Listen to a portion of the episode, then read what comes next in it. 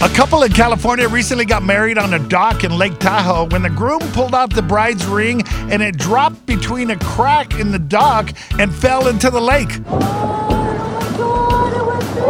It was going off without a hitch.